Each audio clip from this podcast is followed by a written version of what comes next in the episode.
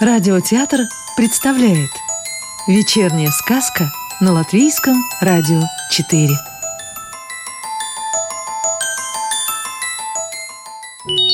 А сегодня мы слушаем сказку Маргариты Старосты «Приключения лесных человечков» в переводе Бригиты Сташевской. Папоротниковый городок. За полями, за холмами, за речными излучинами начинается большой лес. Там шелестят листочками стройные березы и серебряные осины. Гордо стоят высокие ели и тянут к небу свои ветви дубы-великаны. Потому и зовут этот лес большим.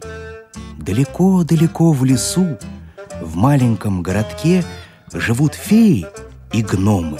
Утром умоются лесные человечки росой, поздороваются с солнышком, а потом весело трудятся до самого вечера. Гномы собирают орехи и хворост, маленькими метелками выметают щепки и сухие листики с муравьиных тропинок.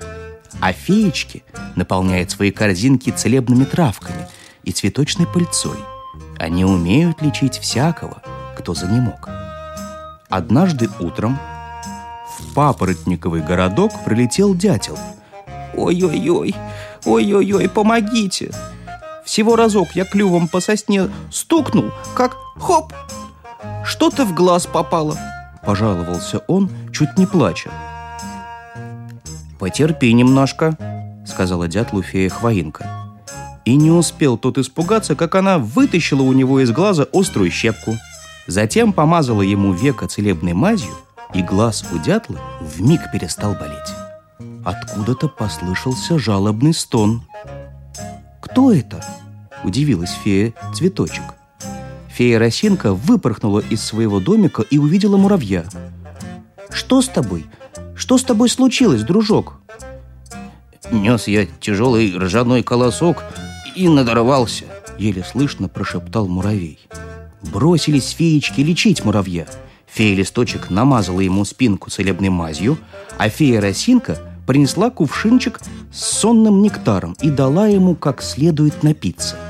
Сладко засопел муравей на подушке из одуванчиковых пушинок, а проснулся уже здоровым. Так проходит день за днем. То солнышко выглянет, то набегут тучки, и вот уже дождик торопится напоить деревья и травы, а мыть каждый листочек и каждый лепесток.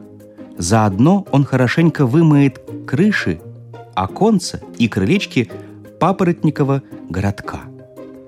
Но и в непогоду феечки не сидят без дела. Перебирают цветочную пыльцу, целебные травки, готовят душистый чай – и лечебные мази. Сегодня не успел окончиться дождик, как на весь городок зазвенел голосок гнома Риксиса. «А ну-ка, гномы, за работу! Где ваши пилы и топоры?» «Мне еще нужно закончить новые туфельки для феи листочек», — сказал гном Диксис. «А мне нужно перебрать наши волшебные камешки, чтобы они не залежались», — добавил гном Миксис. Сколько же забот и хлопот у лесных человечков. Но гномы не привыкли лениться, и как только на небе показалось солнышко, отправились в лес. «Смотрите! Какие огромные выросли грибы!» — обрадовались гномы. «Давайте отнесем их в папоротниковый городок. Те, что побольше, будут нам столами, а те, что поменьше — стульями. Неспроста понадобились гномам столы и стулья. Совсем скоро папоротниковом городке стали собираться гости. Их пришло столько, что всем не хватило места. Тогда Куропатка вместе с детьми уселась на мягкий мох посреди двора. Белка с кузнечиком запрыгнули на крышу одного из домиков, а остальные расположились кто где. Все с нетерпением ждали – когда гномы вынесут волшебный туесок.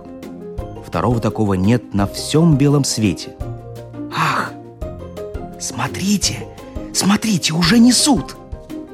Лесные человечки бережно опустили туесок на мягкий мох и сняли с него крышку. А внутри туиска много-много волшебных клубочков. Феечки взяли по одному клубочку и стали плести из разноцветных нитей новые песни и сказки. Гости слушали, затаив дыхание. Но вот уже вечер рассыпал горсти жемчужин росинок на листья папоротника и травку.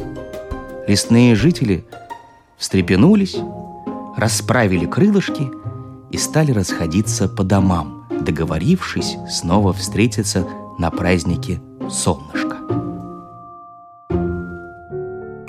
Сказку читал актер Михаил Абрамов. А продолжение сказки о приключениях лесных человечков слушайте завтра.